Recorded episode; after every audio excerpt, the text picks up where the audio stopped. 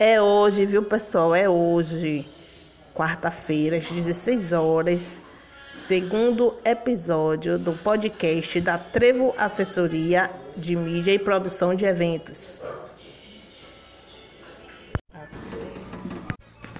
O prefeito Bruno Reis afirma que Salvador tem condições de organizar o carnaval num prazo de três meses. O que vocês acharam dessa novidade?